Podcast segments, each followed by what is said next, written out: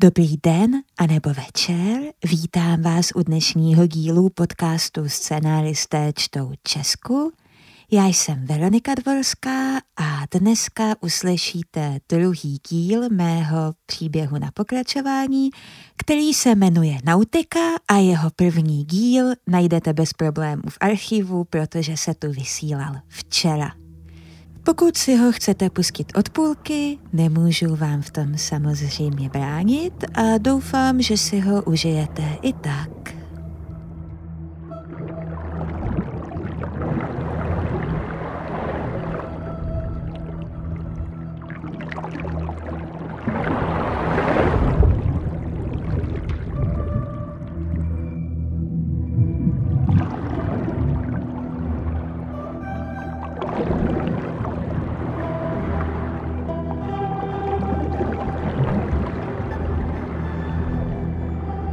Helena se velmi silně kousne dortu. Na mojí podlaze sedí žena, připlavala, bez lodi, normálně rukama připlavala ze směru, kterým žádný výzkumný stanice nejsou, v mnohem lepším neoprenovém obleku, než mám já, ošklíbá se mým dvěma a půl roku samoty v obřím němým prostoru a tvrdí mi, že na nás každou chvíli zaútočí keporkaci. Její keporkaci. Velryby, které nemají vůbec žádnou historii napadání savců. Naopak. Heleně teče z rtu krev. Mimoděk si utře pusu. Klára sleduje pohyb její ruky. Vidí, jak se Helena tiskne ke zdi, jak se snaží probrat a nedaří se jí to.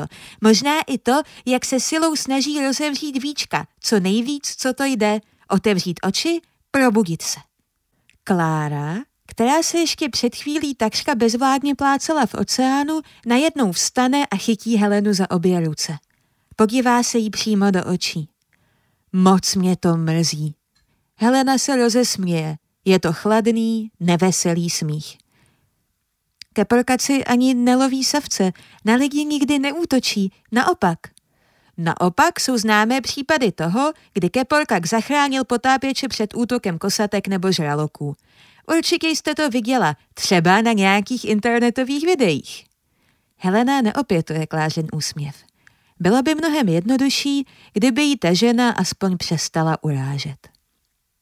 Třeba jste viděla i nějaká podobná videa stulení na místě lidí. Ta jsou obzvlášť rostomilá. Doporučuju. Víte, když jsem začala studovat mořskou biologii, byla jsem přesvědčená, že se chci zabývat kosatkami – ale pak jsem zjistila, že existují keporkaci a ha, to jsou zvířata pro mě. Keporkaci zachraňují různé savce.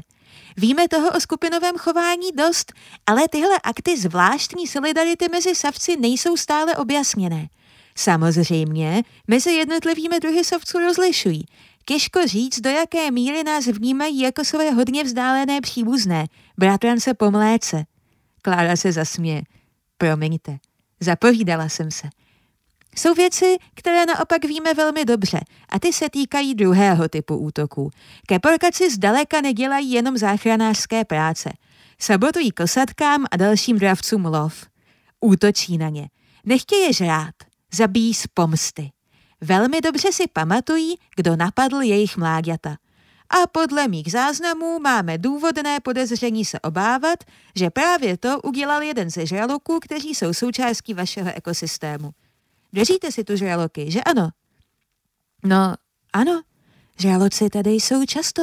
Vlastně jsme pišní na to, že se nám povedlo udělat ze žraloků stabilní součást našeho Počkejte, já rozumím tomu, že se některý z keporkaků, které sledujete, může pokusit napadnout žraloka v našem ekosystému. To je v pořádku, na to musíme být připraveni, ale to přece neohrozí naší stanici.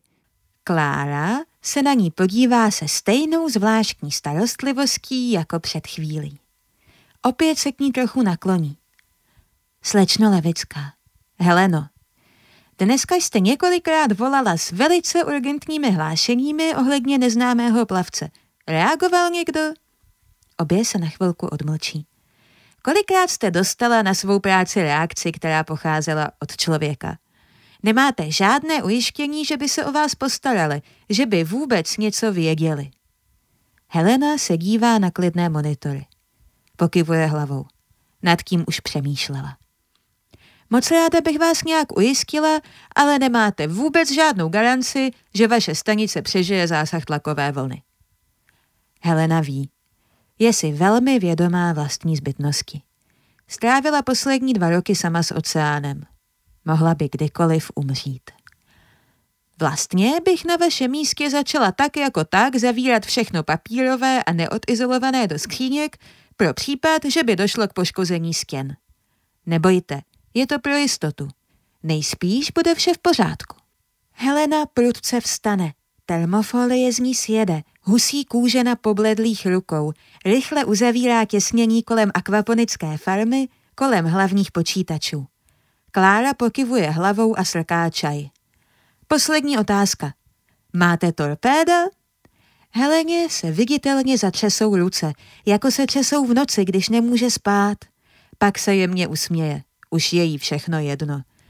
Chcete zastřelit nějakého žraloka? Za chvíli. Chci zastřelit žraloka, až budeme mít jistotu, že nás alespoň jeden keporkak uvidí a pochopí tak, že nejsme s nima. Helena se opět chladně, mrtvolně uchechtne. Však počkejte, až je uslyšíte. Ještě mi ráda torpédo autorizujete. Za chvilku tu budou. Bojový písně keporkaků. Vždycky, když se chystají někomu pomstít, křičej.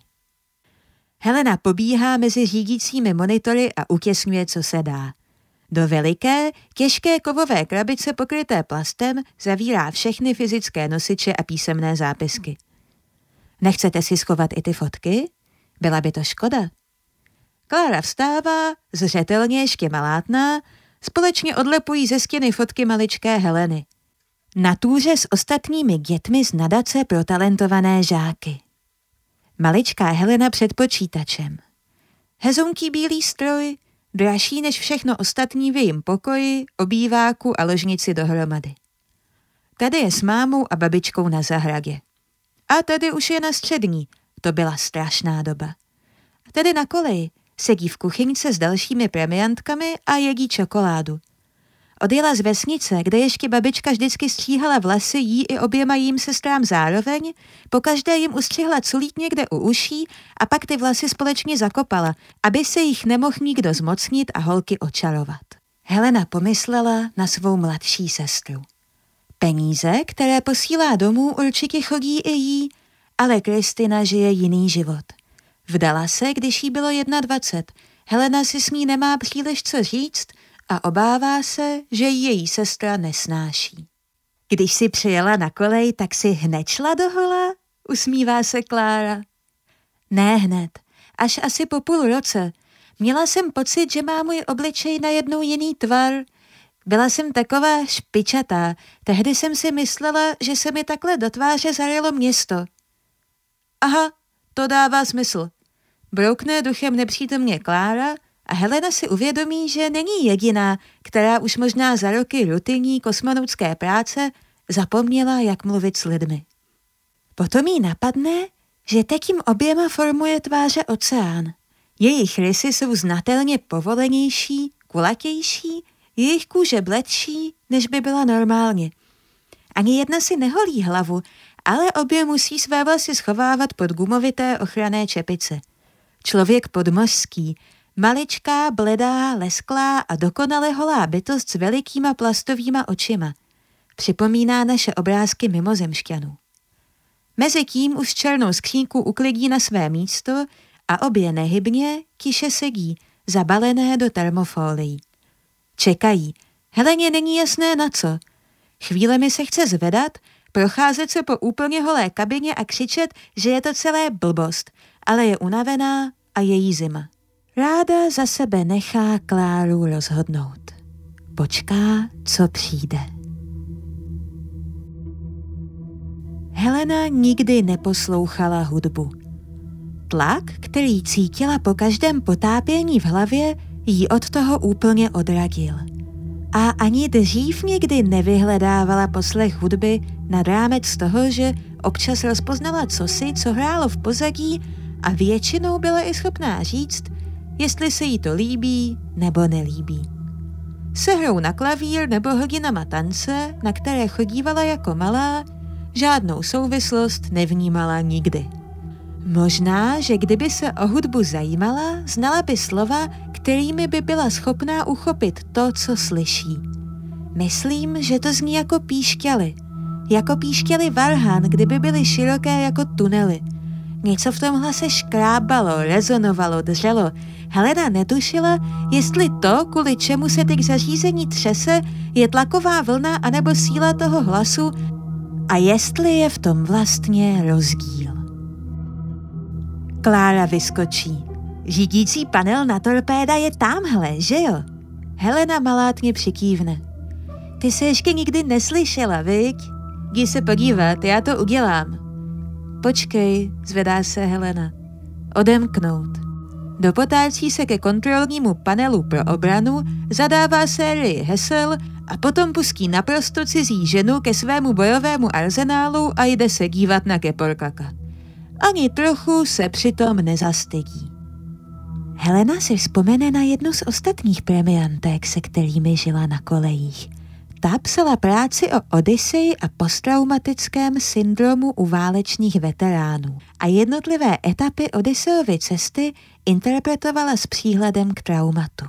Co znamenají zpěvy sirén, které jsou tolik lákavé a vybízejí námořníky ke skoku přes palubu, je v rámci takového čtení celkem jasné určit. Ale proč si chtěl Odysseus poslechnout jejich zpěv? Helena by své spolužačce ráda ukázala velrybu, která se blíží k tvojí kabině a křičí. Mají ostré a protáhlé tváře, tvar, který nepřipomíná ani hlavu a tělo savce, ani rybu, zdaleka tolik jako raketoplán. A všechna slova, která se s nimi pojí, tlaková vlna, led, i ten zpěv byl hučení motorů a slovo keporka by klidně mohlo být jméno přístroje nebo zbraně. Klára se zatím věnuje válečné diplomaci. Kabina se třese. Zatím přežívá bez ruptury. První a druhý sestřelený žralok. Velryba skutečně mění kurz. Zařízení se napíná v řetězech. Obě ženy se zachytávají madel na zdi, Helena ucítí na svých nohou studenou vodu a šíleně se jí rozbuší srdce. Ohmatává stěny, hledá díru, zjistí, že jsou stržené obě sprchy u vstupního vchodu. Voda prští a musí být asi strašně nahlas, ale přes píseň velryb není slyšet nic. Dobré, jsou to jen prasklé trubky. Žádná katastrofa, musí jednat rychle, ale neumírají. Utěsnit, usušit, kabina sebou dál smíká, keporkak pomalu mizí. Uvolnění, prázdnota, únava. Klára jí přes ramena přehodí termofóly. Helena se ještě chvíli dívá za ocasem a ploutvemi, na obzoru zůstanou ještě dlouho. Dík, mimochodem. Zazubí se Helena od utírání podlahy za pár minut. Teď už jsou nejlepší kamarádky. Hnedka vstanu a půjdu ti pomoct, ozve se Klára z podlahy. Neblázni, lehni si normálně do postele a lež. Je dost dobře možný, že jsi mi zachránila život. Klára zavrtí hlavou. Ještě chvíli zůstane stulená na podlaze, pak se ale rozhodne, že je zbytečné cokoliv předstírat a skutečně na postel vyleze. Co bys vlastně dělala, kdybys to razila později? Prostě bys mi řekla, sorry, puč mi torpédo, nemám čas něco vysvětlovat? Jo, a ty bys mě nechala. A víš, že možná jo?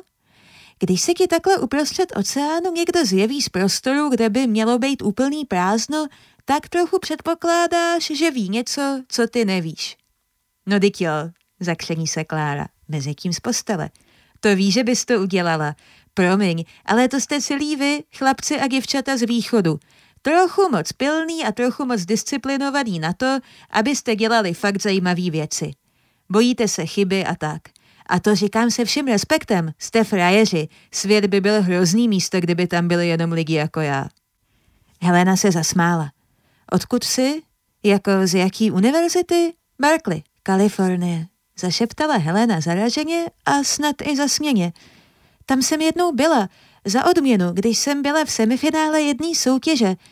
Nechci znít jedovatě, ale co děláš tady? Zatím jsem měla pocit, že terénní výzkumy jsou spíš práce pro ty pilný, disciplinovaný, víš, jak to myslím.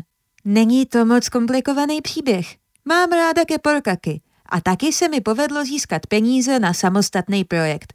Takže mám trochu volnější režim, moje kabina je mobilní a nemusím dělat chodícího drona miliardářům, co se budou chtít někam schovat, až je z jejich bunkrů tam nahoře vyženou jejich vlastní sekuritáci. Helena pokrčí rameny. Furt je to menší blbost, než lety do vesmíru. Hm, zníš vyloženě nadšeně. Jak se ti povedlo sehnat peníze na samostatný projekt? No, přes armádu přece. Ke porkaci jsou bezpečnostní riziko. Podívej se na ně. Ochraňují slabším, ský se agresorům. Fakt dělá válečnou diplomaci. Myslí si Helena a směje se. Pak se prudce narovná. Počkej, já jsem ti vůbec nenabídla nic k jídlu, takže uh, jantovou vodu s proteinama, fazelovou pastu, můžu ti tam naházet nějaký špenát ze zahrádky. Klára se už klíbne. Vůbec se mi nechce jíst, ale asi bych měla. Aspoň tohle. Vrazí Helena Nutridrink a sama si rozmíchá druhý. Je to nepříjemné, hutné pití z příchutí žvíkačkové jahody. Jak jsi přišla na to, že chceš dělat zrovna tohle? Zeptá se Helena. Já jsem totiž vlastně nedostala úplně na výběr, to je fakt. Nejradši bych dělala nějakou botaniku nebo něco podobného, ale tím se toho moc neviděla, zatímco mořská biologie byla záruka cesty ven. Takže máš trošku pravdu s tím nadšením. Já jsem taky potřebovala vypadnout. Od rodiny, myslím. Otce hlavně. Klára se z krátké odmlky hned vzpamatuje. Ale jo, mám k tomu historku, vlastně je i vtipná. Já jsem původně chtěla dělat filozofii a byla jsem o tom děsně rozhodnutá a pak jsem asi v osmnáctky byla v jednom klubu a začal mě tam nabalovat takový kluk. A ten ti začal vyprávět o zázracích podmořského života. No to by byla pěkně mizerná historka. Ne, snažil se mi dát nějaký kompliment a začal mluvit o tom, jak mám vysoký, výrazný, hezký hlas. Já jsem čekala, že řekne něco takového, jako že by ze mě byla dobrá zpěvačka, nebo dokonce operní pěvkyně, to už jsem taky někdy slyšela. Ale on mě úplně dostal, protože řekl, ty máš tak krásný hlas, ty by se sklidně mohla naučit mluvit s kosatkama. A to se mi hrozně líbilo. Klára, královna kosatek. Když pak ta akce skončila, jela jsem domů, ale byla jsem hrozně nabuzená, tak jsem si sedla za Wikipedii a dala jsem si takový celonoční sezení s různýma faktama o velrybách a pak už jsem s tím tak nějak nikdy nepřestala. Nabuzená seš taky pořádost. To vůbec, milu z posledního. Nebude ti vadit, když brzo nějak usnu? Myslím, že se sem vyjdem úplně klidně obě. Lež, nevím, jestli bych usnula, nejsem moc zvyklá na tělesný kontakt – a možná si půjdu ještě zaplavat. OK, to už budu určitě spát, až se vrátíš. Dobrou noc. Dobrou. Helena se rychle oblékne do neoprénu. Vezme si sebou kus lana. Pověsí se na jedné z železných tyčí zařízení a vysí dlouho, úplně nehybně hlavou dolů, jenom co nejtišeji dýchá. Čeká, až se kolem ní začnou točit malý rybičky. Cítí chuť zvednout oči, zkontrolovat, zda se v kajutě svítí, vnímá přítomnost někoho cizího v kousku moře, který vzala za svůj. Má pocit, jako by Klára stála u okna a dívala se na ní, ale nemůže zvednout hlavu, protože by tím vyplašila maličké sledě, kteří se za její šíjí schovávají před rozpínavou prázdnotou oceánu. Dýchá velmi pomalu. Soustředí se na to, aby se její hruď co nejméně zvedala. Uklidňuje se. Pomalu si přehrává v hlavě události celého divokého dne. Dokud nezačne cítit mravenčení v nohách a těžkost v hlavě. Stále, jako by od někud z dálky slyšela velrybí písně, odrážejí se jí mezi stěnami lepky. Když se vrací do kabiny, všechno je pořád narušené. Cítí přítomnost cizího člověka. Neslyší klážin dech, třeba je vážně vzhůru. Vzduch je jiný. Pocit, že se na ní někdo dívá. Myje se, obléká, snaží se být co nejtěžší. Když chází do pokojíku, dochází ji, že její intuice měla pravdu. Klára nespí. Musí být úplně stejně rozhozená jako já, pomyslí si Helena a pak jí ještě probleskne hlavou, že třeba Klára opravdu stála u okna a koukala se na ní. Byla si zaplavat? Klára zní bezbarvě, snad rozespale. Helena přikivuje.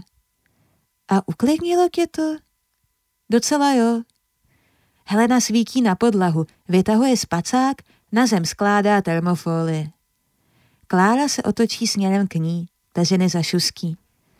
Neblbni, pojď si lehnout ke mně, vejdeme se. Helena místo odpovědi něco potichu nesouhlasně zamručí. OK, zazývá Klára, milé a bezhlase. Helena se balí do termofolií na podlaze. Její zima. Každou noc je její zima, ale dneska o tolik horší. Kouká se na bílý strop a stěny. Nevysvětlitelná světýlka oceánu se občas odrážejí na chladném ničem kabiny. Uplyne dobrých 20 minut. Když si přichází lehnout ke kláře, cítí se malinká, spráskaná, zvláštně pokořená. Po cestě k posteli se snaží vymyslet, co by řekla, ale nemá slova, nemá v hlavě vůbec žádná slova. Pouze se cítí neklidná a její zvláštní zima. Klára se jenom usměje a malinko se natočí. Obejme Helenu a ta se pod tlakem v jejich pažích stulí, nejpřirozenější pohyb na světě, jako listy. Klára je rozespalá, horká, měkká. V Heleně se něco pohne, na chvilinku se bojí, že se úlevou rozbrečí, ale už za okamžik cítí, jak se její dech sklidňuje a spravidelňuje, jako by stála v potápěčském přístroji na hraně spánku. Klára je drží pevně a Helena je v bezpečí.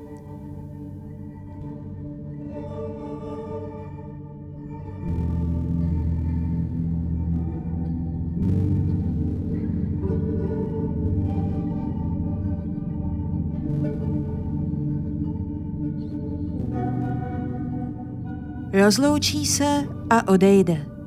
Helena nemohla tušit, jestli myslí obě u snídaně na to samé, nemohla si tu tíhu ale nést jenom ve své hlavě.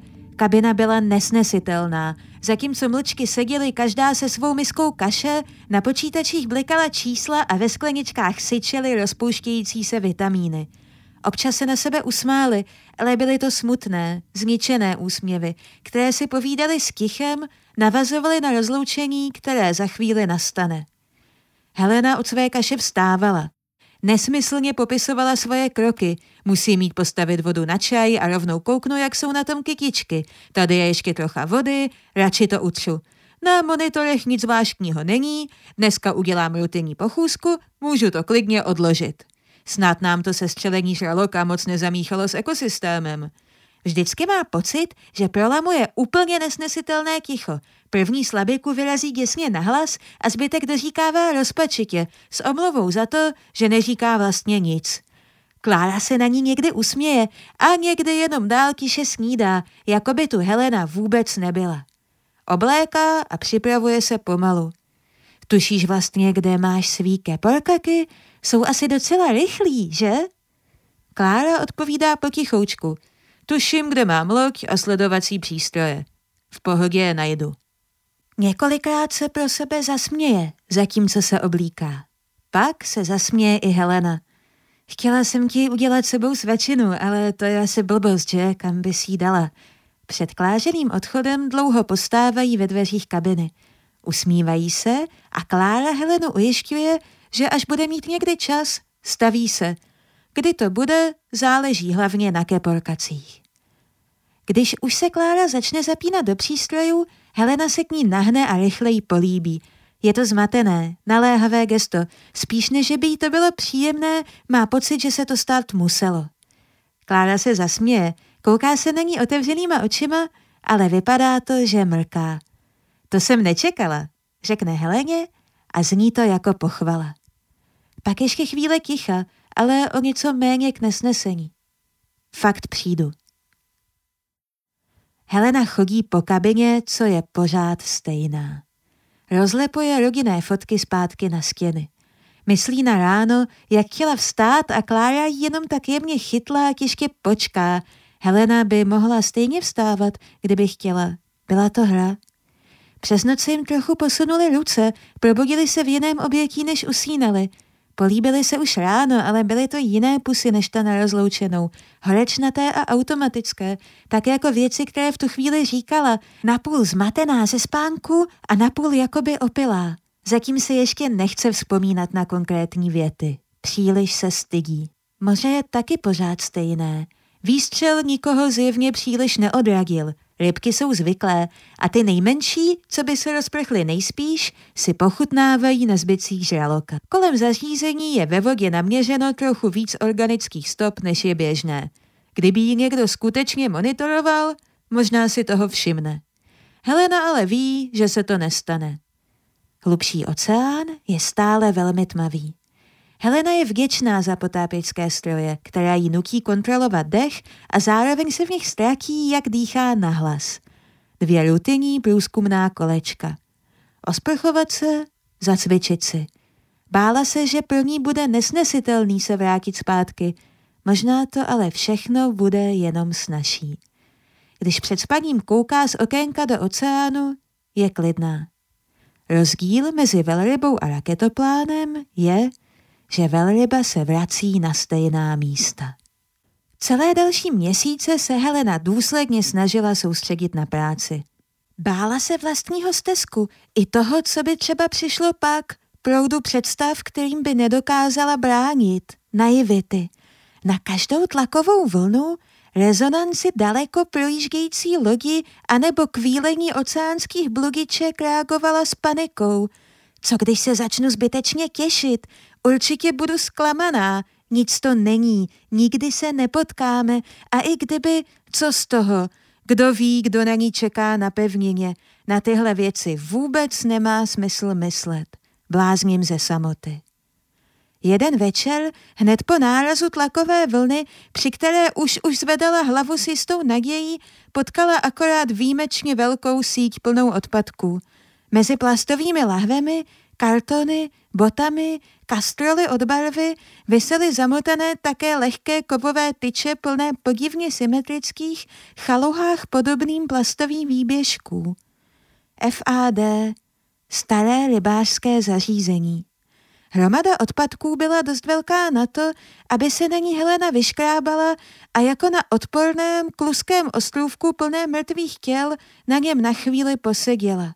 Vynořila hlavu na hladinu a rozhlížela se po okolním prázdnu. Brzo jí začaly ze slunce pálit oči.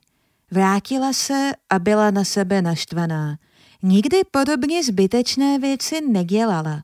Tu noc spala na podlaze, ve spacáku položeném na termofoliích.